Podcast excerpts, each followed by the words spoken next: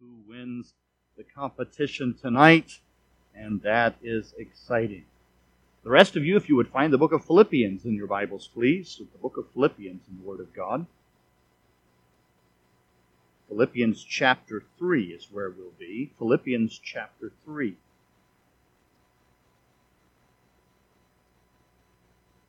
Philippians chapter 3.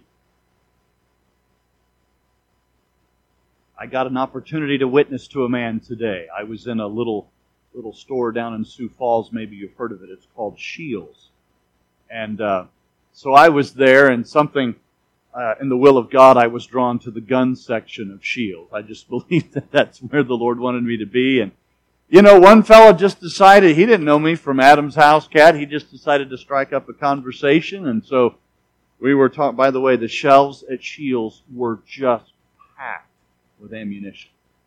I've never seen it like that in my life. I don't know if they unloaded the truck today. I don't know what it was. And it may not be there now that everybody's gotten off work in Sioux Falls. But it was pretty amazing. So one thing led to another, and by the time we were done, I got to give him the gospel of Jesus Christ. What a joy, what a blessing that is. And but I think as Pastor Forsberg wrote a tract about just go fishing.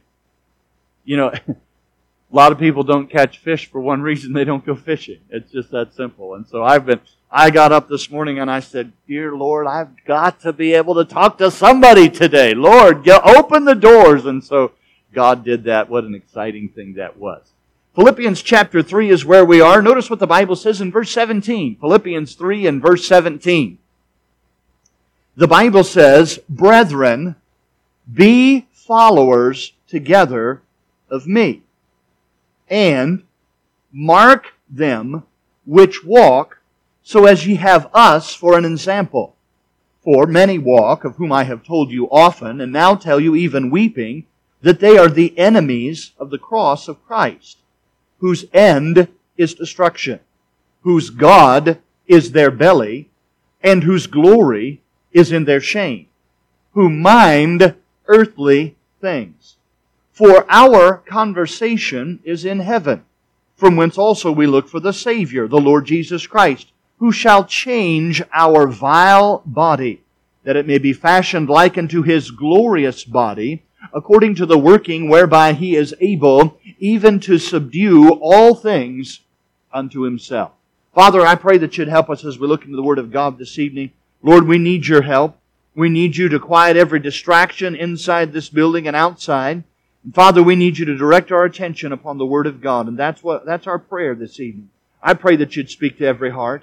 I pray, Father, that You would do the work that needs to be done in our hearts and lives. We ask and pray these things in Jesus' name. Amen. The Bible says here, as he's going down and giving an admonition to the Philippians, there is a very clear reference to the coming of the Lord Jesus Christ. Did you see it there? It's right there, beginning in verse 20. The Bible says, "Our conversation is in heaven." The word conversation is a word that refers to political citizenship. It means I'm not a citizen primarily of the United States. I'm a citizen primarily of heaven. What does that mean? Well, that means, as the old song says, this world is not my home. I'm just a passing through. You understand, there's many things that I love to do while I'm in the state of South Dakota. But there's something I've never done in all my travels through this state. And that is, I've never picked up a real estate brochure. Number one, because I probably wouldn't be able to afford real estate in this state. Everybody around the country right now is speaking in hushed, reverent tones about the state of South Dakota. Maybe you didn't know that, but that's a fact. So I probably wouldn't be able to afford the real estate here. But I've never picked up a real estate brochure because I know this, whatever good there may be in this state, I'm just passing through on my way to someplace else. And my friend, if you know Jesus Christ as Savior, that's true of you. Whether you live in South Dakota or Minnesota or any place in the world, if you know Jesus Christ, don't grab onto the things of the world too tightly because you're just a pilgrim. You're just passing through. And so the Bible says our conversation is in heaven, from whence also we look for the Savior, the Lord Jesus Christ. who shall change our vile body, that it may be fashioned like unto his glorious body, according to the working whereby he is able even to subdue all things unto himself. Now, as we read these words, we are reminded of a very important New Testament truth, and that is this: Jesus Christ could come at any moment. Now, Pastor Yoder, when I was a boy, it seemed like everybody in our circles believed that. It seemed like you couldn't go into the Sunday school wing of an independent Baptist church without seeing some kind of chart that said something like this: God's plan for the ages. And in seeing those charts, God's plan for the ages, one of the many things that they talked about was the fact that the rapture could happen at any moment. What is the rapture? The rapture is the time when the trump of God sounds. And the Bible says, we who are alive and remain are going to join those that have died, having placed their faith and trust in Jesus Christ. There's going to be a reunion together. We're going to meet the Lord in the air, and so shall we ever be with the Lord. 1 Thessalonians 4:13 through 18. And so we understand that there is nothing that need take place before that trumpet will sound. I don't know when it's going to sound. You don't know when it's going to sound. But we know this: all of the Bible characters of the New Testament were looking for the coming of the Lord and Savior, Jesus Christ. Notice what the Bible says. You need not turn there, but listen to this. The Bible says in Acts 1 and verse 11, "Ye men of Galilee, why stand ye here gazing up into heaven? This same Jesus, which was taken up from you, shall so come again in like manner as ye have seen him go into heaven." Why, that promise was so much on the minds of Simon Peter that by the time he penned the first general epistle of Peter in 1 Peter 1 and verse 13, he made this statement. He said, "Wherefore gird up the loins of your mind, be sober, and hope to the end for the grace that is to be brought unto you at the revelation of Jesus Christ." Simon Peter grabbed onto that promise given to him by the angel on that mountain the day Jesus ascended, and he went to his dying day thinking, this may be the day when our Lord returns. Not only Simon Peter, that the Bible says in James chapter 5 and verse 8, "Be ye also patient, establish your hearts." Why? "For the coming of the Lord draweth nigh." Here was James, a first century Christian. He was one of the first to be martyred. And yet James could say, every day I get up in the morning and I understand that the coming of our Lord is very near. James, Peter, the Apostle Paul, they were looking for the Lord Jesus to come in their lifetimes. We're speaking of a doctrine called the imminent return of Jesus Christ. That means it could happen at any moment. You don't know the time, I don't know the time, but we know it's going to be soon. The Bible says in Revelation 22 and verse 20, "He which testifieth these things saith, Behold, surely I come quickly. Amen." John said, "Even so, come, Lord Jesus." There's Peter, there's James, there's John. Each one of these men heard that promise on the Mount of Olives that day, and they understood Jesus Christ is coming, and it could be today. I don't know what it is, Pastor Forsberg, but somewhere along the line, it seems that some men in our circles have ceded ground on this area of the imminent return of Jesus Christ. That's a sad thing. You can talk to otherwise good men, and they're gonna talk to you about they can preach about they can preach about some wonderful Bible themes. They can preach about surrender and preach about holiness, some wonderful Bible themes. But when it gets to this matter of the imminent return of Christ, there are some that have backpedaled and said, "Well, things are looking kind of bad. Maybe the Lord Jesus might not return at any moment." But I got to tell you, as I come to the Bible, I see more and more evidence of these two truths. Number one, the disciples anticipated Jesus' return. And number two, you and I are to anticipate Jesus' return.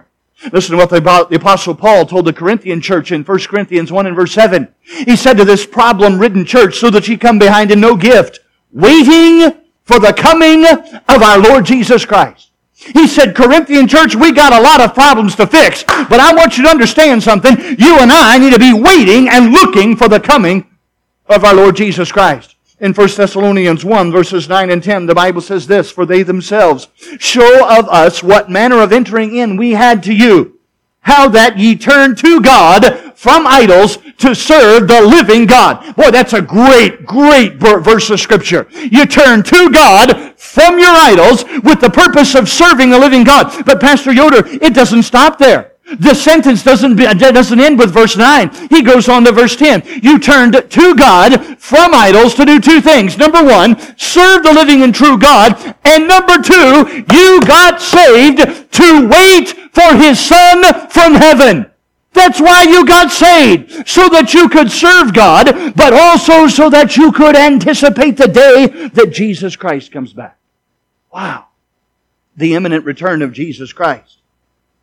I want you to notice several things in the Bible that are tied to the imminent return of Jesus Christ.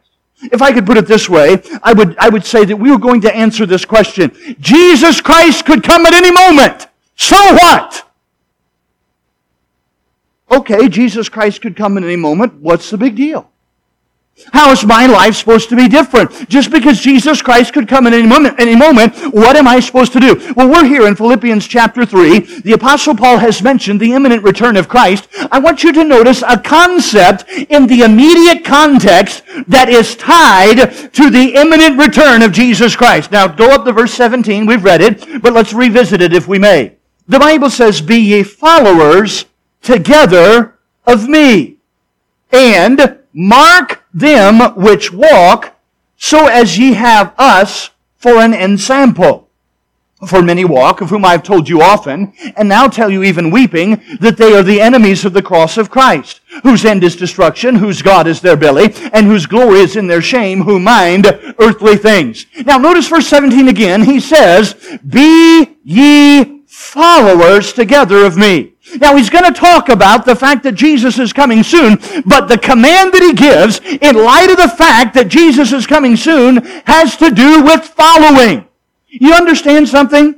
There are two applications in this passage for you and for me. Number one, you ought to find a godly example and you ought to follow that person. That's what he's saying.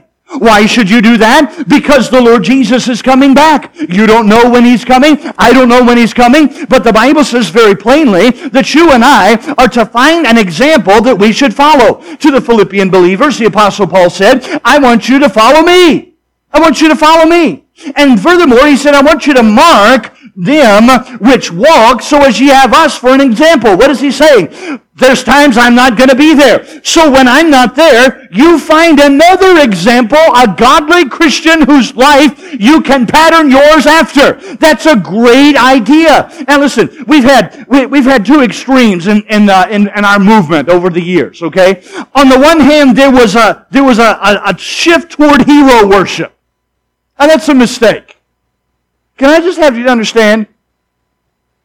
Every person that you can name other than Jesus Christ, it's going to fail you. That's just the way it is. So you can name some great preacher that has touched your life, and God bless him, God bless the influence that person has had on your life. But understand, you can't elevate that person to a hero worship status, because you're going to doom yourself to disappointment. That's just the way it is. But some people have said, well, there ought not be hero worship. And there maybe was hero worship in our movement in days gone by. Who's to say? So we go over here, we say, well, we don't want any hero worship at all. And so I just look at the Bible for myself and I don't look at anybody. Well, that's a mistake too.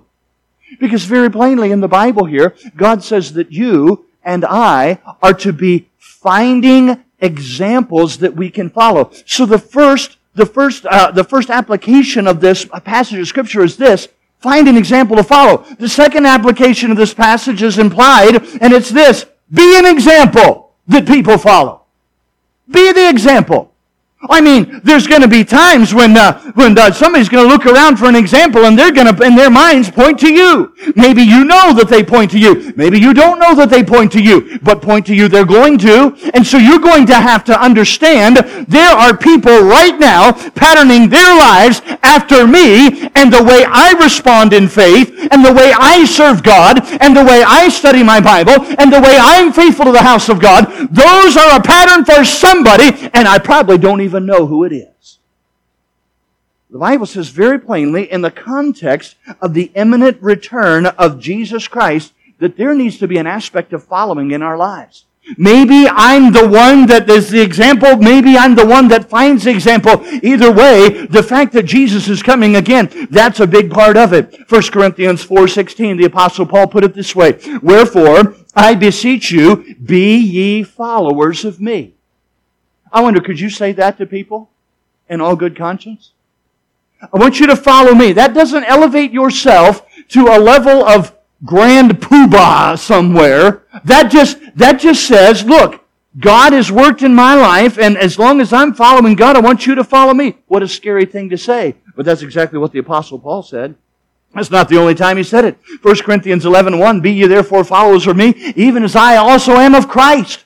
Hebrews chapter 6 and verse 12, the Bible says that ye be not slothful, but be followers of them who through faith and patience inherit the promises. Hebrews 13 and verse 7, "Remember them which have the rule over you, who have spoken unto you the word of God," and here it is, "whose faith follow." So my friend, because Jesus is coming again, there's a following aspect that is tied to that truth. I want to ask you, who are you following tonight? Who are you following? And let me tell you that one of the greatest dangers when we put that out there, one of the greatest dangers that when I ask that question today is that people answer that question with a personality on a podcast, on a YouTube channel, or the radio or television. And let me just tell you, you better be careful with that. You can, if you're going to be influenced and you're going to count somebody as your pastor from a long distance away, well, you just better hope that you never get sick. Because the guy from Nevada is not going to come visit you in the hospital. He's just not. That podcast personality that you may be following, they're not going to be there when your child dies. They're not going to be there. They're not going to be there in those difficult moments of life. And I'm going to tell you, we've got a personality, a contest that often goes on today, and the pastor has to compete with every single person in the entire country that ever opens the Bible and pretends to preach. But let me just have you to understand, you better follow the local man of God that God has given you, because it is that local man of God that watches for your soul. It is that local man of God that prays for you. It is that local man of God that's going to be there when you're in the hospital, when you're sick, when you're having a problem, when you need some help. You better understand, you better learn to put your local pastor above every single other influence in your life.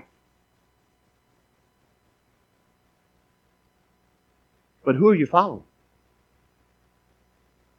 And then, what kind of an example are you for those that are following you? Because we can't talk about the imminent return of Jesus Christ without talking about this matter of following. I want you to notice the second principle. It's found in the book of Colossians. You're not far from there. Would you please flip to the book of Colossians chapter 3? Colossians chapter 3. Note what the Bible says. Colossians chapter 3. We're going to read the verses that promise the return of Jesus Christ. It says in verse 1, "If ye then be risen with Christ, seek those things which are above, where Christ sitteth on the right hand of God. Set your affection on things above, not on things on the earth, for ye are dead, and your life is hid with Christ in God." Now here's the promise of the second coming. Ready? "When Christ, who is our life, shall appear, then shall ye also appear with him in glory." So there, we have a promise of the second coming of Jesus Christ. He's going to appear. We're going to be raptured. We're going to appear with him. That's what it's talking about in verse 4. Now note verse 5. "Mortify, therefore." So on the basis of the promise of the imminent return of Jesus Christ, you and I are supposed to kill some things. That's what the word mortify means. "Mortify, therefore, your members which are upon the earth. Fornication, uncleanness, inordinate affection, evil concupiscence, and covetousness, which is idolatry." He gives a list here of sins of the flesh. And he says that you and I are to mortify our members which are upon the earth. And I guess I would put it this way. In light of the fact that Jesus could come at any moment, not only should there be a following because He's coming, but there ought to be a fight because He's coming. Now, I'm not speaking of a fight on the political realm. Although, I don't know. I look at our nation and I think this is going to come to blows sooner or later. I don't know when it's going to come to blows, and I'm certainly not trying to lead an army or start an... I'm not into that, but you can only push people so far. I look at the poor Australians, and they're coming to blows right now. They're staging protests. Why? Because you can only push people so far. Eventually they say enough is enough, and they can't take it anymore. How long is that going to be in the United States? Well, I don't know. And I suppose it's not for me to talk about. So I'm not talking about a political struggle, but I'm talking about a personal struggle. I'm talking about a struggle that you and I face on a daily basis, and that is the struggle with our flesh. You know what we have a tendency to do? We have a tendency to coddle our flesh. We have a tendency to give in to the flesh and kind of make the flesh happy at certain levels. Maybe not when we're in the house of God, or maybe not when we're reading our Bibles or something like that, but we all have a tendency to kind of give the flesh a little bit. Can I tell you something? The Bible says that our flesh is the enemy of God, and because Jesus is coming again, it's not the time to give the flesh more opportunity. It's the time to realize we're in a fight with this flesh. It's time to mortify our members which are upon the earth. The Bible puts it this way in Romans chapter 6 and verse 12. Let not sin therefore reign in your mortal body, that ye should obey it in the lust thereof. Neither yield ye your members as instruments of unrighteousness unto sin, but yield yourselves unto God as those that are alive from the dead, and your members as instruments of righteousness unto God. Now, if you were to come to my home in Mississippi, go out my back door, and by faith walk down the teetering, tottering steps that are on the back deck of my house that need to be replaced, and I haven't gotten home long enough to get that done. If you were to go down there, you would then see, as you went down into our backyard, that half the time is a swamp, because it all drains down there and it breeds mosquitoes. But anyway, if you were to look at that and go to the right-hand side, you would see a large outbuilding. I didn't put it there. It was there when I bought the house. But inside that outbuilding is my woodworking shop. Now, I enjoy working with wood. I'm not the best at it by any means, but I do enjoy working with wood. And that means one thing. Tools. That's right. Now, men, I'm going to help you tonight. It's only a matter of time before your wife comes to you with a honey-do list. Well, you know, sweetheart, you've got a little bit of time off work. I wonder, can you? And then here comes the list. Now, the way to respond to that is say, sweetheart, I'd love to fulfill this list, but you have to understand, I'm going to need a new tool here, and a new tool here, and a new tool there. And watch how the list shortens. But you know what? That's actually worked for me. Sweetheart, I can build you a bed. I know you want this bed. It costs a lot of money, but I'm going to need some tools. I can build you this. I can make this for you. That's fine. But I'm going to need some tools. Let me tell you, I love tools. I'm looking at a tool on eBay right now. My wife has no idea. But I'm looking at a tool right now. I'm going to have to drive from my home and outside of Memphis, Tennessee, up to greater St. Louis to pick it up if I win the bid on eBay. So I'm praying about it, all right? I just don't know. But that tool may, if I win the bid, come back to my home in Mississippi. And we men love tools. I mean, maybe there's a man that doesn't love tools. Maybe there's a man that says, well, you know, I'd just rather take the piece of wood and scrape it with my bare hand. But I don't think so. Most men that I know, they love their tools. Even if you're Amish and you can't have, well, a lot of Amish people I know love power tools. How does that work? But they love them. I mean, you can't have electricity to your house in many Amish communities, but you sure can have it in your shop. And there they go, you know. And but we love tools. We understand that. You know what the Bible is saying in Romans chapter 6? That I can be a tool for God. That's what he says. Listen to the wording again. Listen carefully. Yield yourselves unto God, and your members as instruments of righteousness unto God. What's he saying? An instrument is just a tool. That's what an instrument is. We have an instrument here. This instrument here is a piano, and it is capable of making music that nobody in this room could make unless they had this instrument. It also helps know how to play the instrument, but you couldn't make that music with just what you have been given by God alone. You need an instrument in order to do what you want to do musically. Likewise, this instrument is similar. And you know, ladies and gentlemen, God can do whatever He wants with whatever He wants, but the reality is He invites you and He invites me to surrender our members so that they can be His instruments. They can be His tools. Wow. That only happens when we crucify the flesh.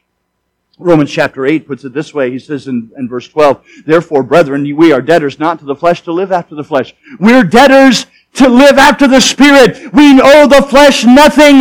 We owe God everything. That's what he's saying.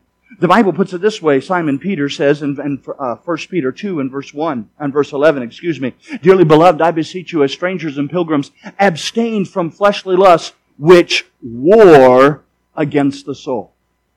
So much has happened since this date that you may not remember what happened. But the year was 2020, the date January the 3rd. You remember what happened on January the 3rd, 2020? January the 3rd, 2020, we awakened to news coming from halfway around the world. There, outside the Baghdad airport, we received news that a man who had declared war on the United States of America many years before was now dead. He was taken out by the United States military under the command of then President Donald Trump. He was taken out by a missile, and the American forces went in and confirmed that, in fact, he was dead. It was a man by the name of Qasem Soleimani. Remember him? Qasem Soleimani, remember that name? He was an Iranian that had said, "We are declaring war on the United States of America." Sadly, prior to the president who ordered the airstrike that took him out, there were many presidents that wanted to coddle those kinds of people. They wanted to placate those kinds of people. They wanted to kind of compromise with those kind of people. But you knew you couldn't do that with Soleimani. You know why? Because in his mind, he was at war with the United States of America. And when there's someone that's at war with you, you don't coddle them, you don't give in, you deal with them in a very bellicose manner, you take them out. Do you understand tonight, Christian? Your flesh and mine are warring against us. And because Jesus could come at any minute, you and I are to fight, as if we are in warfare against this flesh.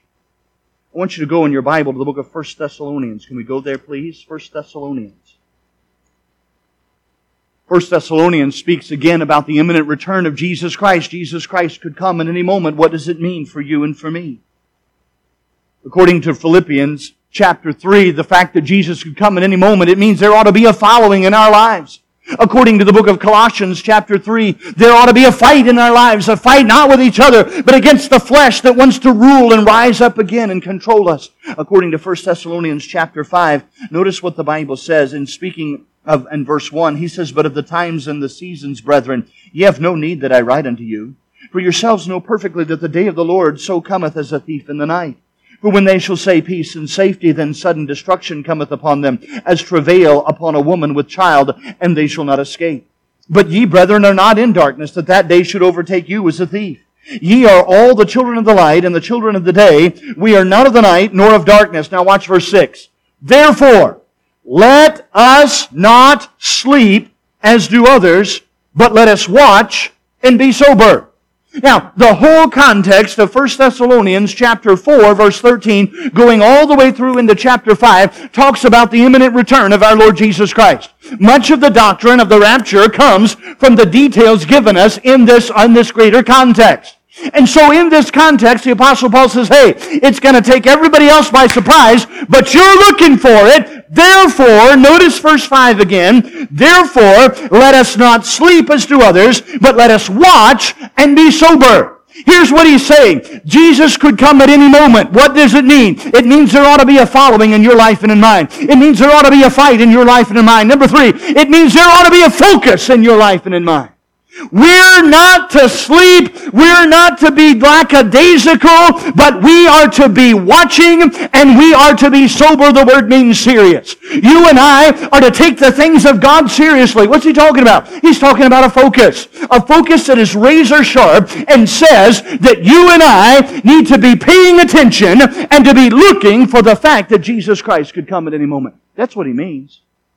He puts it this way in the epistle to Titus. The Bible says in Titus chapter 3 and verse 13, two and verse 13, looking for that blessed hope at the glorious appearing of the great God and our Savior, Jesus Christ. Now, I have reached the period in my life where it has been my duty to train teenagers to drive. Did you have to do that, Pastor? That duty fell on me. My daughter complains that her mother screeches too much when she is trying to teach her to drive. And I don't know if it's true or not. I try to be out of the vehicle when those wonderful mother-daughter teaching times exist. But I will tell you this. It can be a shocking thing. I was teaching my son to drive, and I made this determination. I said, I'm not going to have a son who does not know how to operate a vehicle with a manual transmission. Right? We have a generation today, they don't know, clutch, what does that do? You mean I can't just mash the brake? No. You got to use the clutch. You got to know something about the engine. So I decided I'm going to teach my son how to drive them all with one fell swoop. That sounded really tough on paper. That sounded really good, Brother Motter. But in the inner workings of it, you understand, I don't live on a farm.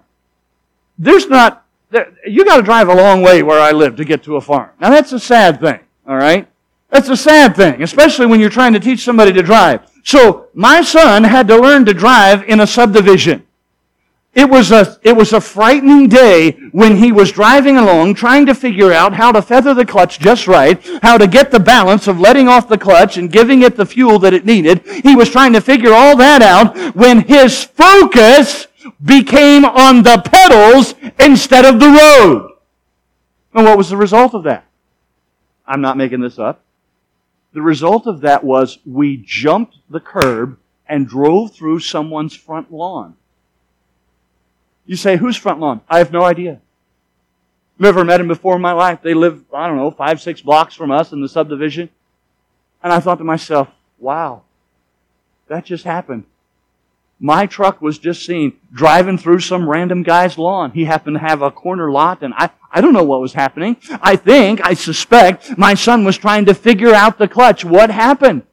Well, for a brief moment in time, Brother Forsberg, his focus got off where it was supposed to be. Now, I'm happy to report that no children were playing in the yard. That would have been bad. I'm happy to report that no dear lady was weeding her flower beds when he pulled through. That would have been bad. Now, he would not have come close to hitting them, but if some random stranger all of a sudden drives a pickup truck through your front lawn without any warning, that's a little bit unnerving if the first thing you do is, what are you doing?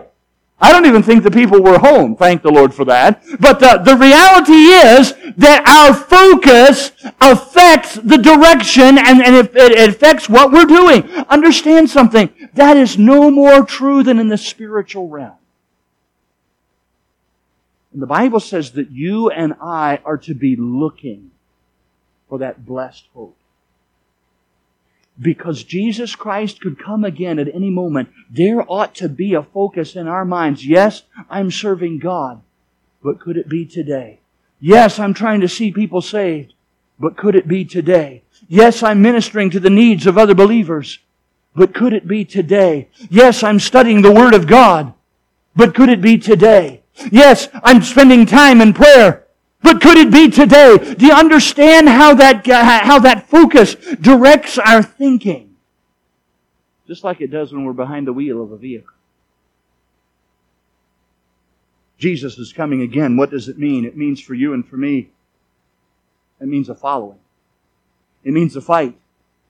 It means a focus. I want you to find the book of Revelation, please, in your Bibles. Revelation chapter 3. Revelation chapter 3. We spoke briefly of the letters to the seven churches of Asia, and obviously Revelation chapter 3 is one of these specific messages. This specific message here is to the church in Philadelphia. Note what the Bible says in verse 7. The Bible says, "Unto the angel of the church in Philadelphia write, These things saith he that is holy, he that is true, he that hath the key of David, he that openeth and no man shutteth, and shutteth and no man openeth." Interesting to see how God describes Himself to each of these seven churches. This is the church of the open door. God says, I'm the one that opens, and when I open, nobody shuts. And when I shut, nobody opens. What a description of our God. The Bible says, I know thy works. Behold, I have set before thee an open door, and no man can shut it. Oh, let me tell you, church, in the midst of these dark days, as we see and hear of more and more problems that seem to be coming down the pipe, I want you to understand, we serve a God that when He opens the door, there is no government agency that can shut it. And that's what He said to the church at Philadelphia. He said, Behold, I have set before thee an open door, and no man can shut it, for thou hast a little strength, and thou hast kept my word, and hast not denied my name. Wow, what a tremendous message. The Bible says in verse 9, Behold, I will make them of the synagogue of Satan, which say they are Jews and are not, but do lie. Behold, I will make them to come and worship before thy feet, and to know that I have loved thee. Now watch verse 10. Because thou hast kept the word of my patience, I will also keep thee from the hour of temptation, which shall come upon all the world to try them that dwell upon the earth. Now watch verse 11. Behold, I come quickly. You see it there? Hold fast that which thou hast, that no man take thy crown. Now, very obviously, in Revelation chapter 3 and verse 11, we have a promise of the coming of Jesus Christ. It harks to the fact that you and I don't know when He's going to come, but it could be today. He says, I come quickly. What does that mean? That means you better be ready, because it might be today, it might be tomorrow, but it's going to be soon. That's the promise that He gives us here. And on the basis of that promise, back up to verse 10, because thou hast kept the word of my patience, I will also keep thee from the hour of temptation. You know what I think He's highlighting in verse 10? He is saying to this church at Philadelphia, Philadelphian church, I'm coming quickly. And because I'm coming quickly, I want to highlight your faithfulness. And I want to hold up your faithfulness for all to see. You see, because Jesus is coming again, there ought to be a following according to Philippians chapter 3. Because Jesus is coming again, there ought to be a fight according to Colossians chapter 3. Because Jesus is coming again, there ought to be a focus according to 1 Thessalonians chapter 5. And because Jesus is coming again, there ought to be a faithfulness according to Revelation chapter 3. This is a fascinating verse to me. Proverbs 24 and verse 10. If thou faint in the day of adversity, thy strength is small. You ever been tempted to faint? You ever been tempted to give up, to lose heart? I'm a southern boy. I don't know much about real cold. And for a short time, my family and I moved to the state of Indiana, and there we had a house for a while. We found a very economically depressed area of the country, and we located there, believing it to be the will of God, but we could also afford a home there. That was kind of a neat thing. And so it was there that we were living when I told my wife in the late deer season on a December morning, I said, sweetheart, I'm going out and I'm going to do some deer hunting. Now, compared to what you sometimes see in South Dakota, this is not all that cold. But on this particular morning in Indiana, the temperature was 3. Count them, 1, 2, 3. 3 degrees. And I went out there and I bundled up with all the clothes that I had. I had a great big pack on. I was going to public land and I was going to be deer hunting on public land.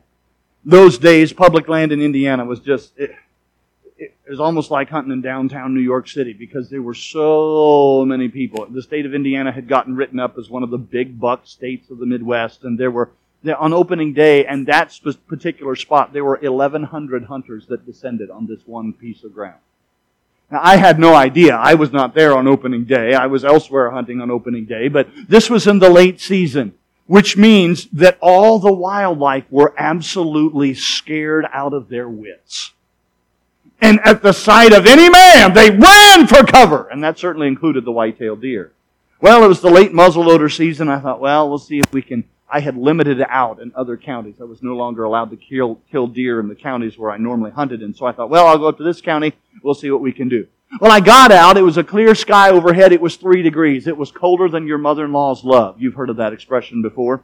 And so I got out and I went off on this hunt and I hiked and hiked and hiked and hiked. And man, it was quite a day. I didn't see any deer in the morning, but then I found another spot. I found what I thought to be some feeding area. I thought they'll come out there in the afternoon. And sure enough, they did. But man, I was at a distance of about 100 yards. I went like this and man, that deer was gone, and that was the end of that. Well, then after that, the sun went down and it had warmed up. It had warmed up to about 20 degrees that day, but the temperature was dropping fast. It was again a clear sky. And a breeze began to blow up. The property where I was hunting adjoined a lake there. And so the breeze was blowing across that lake, and I got to tell you, it was cold, cold, cold. I got all the way back to my truck, having hiked at this point... I think I'd hiked about 11 miles that day, but I'd run into some problems. You are aware, I'm sure, that when you're out in the cold, you need a lot of food to keep your body temperature up. Okay, you know that in South Dakota. I was a southern boy. I didn't know anything like that. But I did, not to worry, I had food, I had water. It was frozen, but I could, try to break it up as best I could. But I had food and water on my pack. So round about the middle of the day, Brother Anthony, I unzipped my pack and reached in there, and there was nothing there. I thought, oh no. I had intentionally put all kinds of things in there. There was a balance of fatty foods and carbohydrates and things that I thought would help me to get the energy that I needed if I were in the cold and I was hunting all day. And the only thing that was in there was a little pack of almonds. I ate every last almond. And I opened it up and took all the crumbs and emptied it too. Because I was hungry. I went all day long. By the time I had gotten back to the truck, having hiked about, I don't know how long it was. I know what the total was for the day, but I don't know how long it was at this point. But I got back to my truck. All my gear was put in the truck. I thought, okay, fine. We're back to the truck. I can head on back home to my warm house and see my wife and take my little children in my arms. Everything will be well with the world. And I reached into my pocket to grab my truck keys that are always there. And they weren't in my pocket. I began looking at all the pockets of my coat. I began looking at pockets in my pants. Man, what do you mean I don't have my keys? But my keys weren't there. By this time, the temperature was about, I don't know, is maybe 13 or something like that, but it was getting colder fast. And so I said, oh man, now what am I going to do? In the good grace of God, the moon had risen. And there was a fresh coat of snow there on the ground. Furthermore, I could track myself because I could recognize my own boot print in the snow. Not a problem. I'll just track myself. And we'll figure out where those keys were. So everything at this point was going well, but then I made a very foolish decision. Having walked from the backside of this property, I can't remember how many hundred acres it was, but having walked from the backside of this property, I think it was 1,100 now that I remember, but having walked all the way back to the truck, I was a little bit overheated. And I thought, I'm just going to take this off because I'm a little too hot. And I took my coat off and I laid it in the truck. Now, I was out walking and I was trailing myself. Well, to trail myself, it wasn't hard at all. The light of the moon shining on the snow, I could follow my boot prints. I went all the way back. My keys had fallen out on the farthest point from the truck that I had ever been at. I found my keys, picked them up, and put them in my pocket, and the cold was starting to get to me. And I was tired. I'd been walking a long ways. By the end of the day, I think I did 16 miles, I calculated that day, hiking, and all I'd had to eat all day long was just that little pack of almonds. Well, I had my keys now in my pocket. The wind was blowing. My head was getting cold. My body was losing heat, and I could feel it. And I looked, there was a choice. I could go this way, which was flatter, but it was longer. Or I could go this way, which was a more direct route to the truck, but there were a lot of hills involved. So I decided, well, I'm going to take the hilly route, and I began to walk and began to hike. I have never in all my life faced anything physically where I so wanted to stop and rest. I got up, went up this big hill, and I didn't know there were hills in the state of Indiana, but this was a pretty big one. And I got up the hill, you know, and all of a sudden I found myself in the woods. I looked over to my left, and I could see all kinds of deer highlighted there. They knew where to get out of the wind. I got up there, the wind was blocked, and I thought, man, I'm out of the wind here. You know what I ought to do? I ought to just lie down for a moment and just rest and shut my eyes and take a little.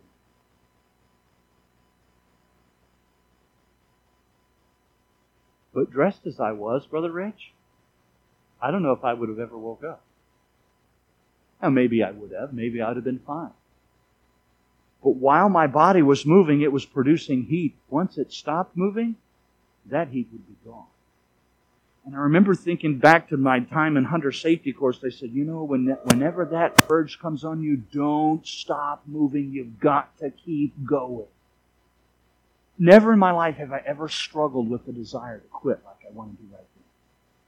But I did. I kept going. I decided, I want to rest. I want to stop. I'm so weary. I'm so tired. I haven't had anything to eat. Just a little bit of rest under the tree. Just a little bit of rest out of that biting, slicing wind. Just a little bit of time there. What can it possibly hurt? But then there was the rational side that said, don't you dare rest until you get home.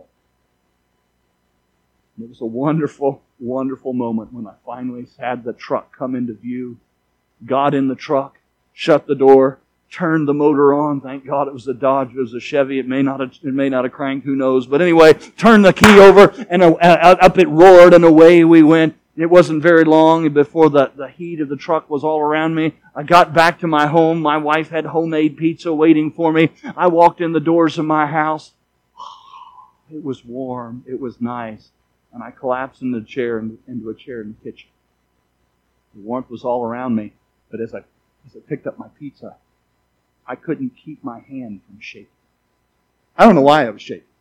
Maybe there's somebody with more medical knowledge than I, but I couldn't control it. But I know this. The time to rest is not until you get home. In my mind, to the day I die, I will go home thinking, I nearly died that day. I nearly died because there was something within me that said, you don't need to keep on keeping on. You can rest a little while. If I nearly died from that, I can say this, the only reason I'm alive today is because I didn't quit till I got home. And ladies and gentlemen, I don't know how close you and I are to home. Maybe we're closer than we think. But I do know this, because our Lord could come back at any moment. We cannot abandon a life of faithfulness. We cannot quit or give up till we get home. Father in heaven, thank you so much for this opportunity to look into your word.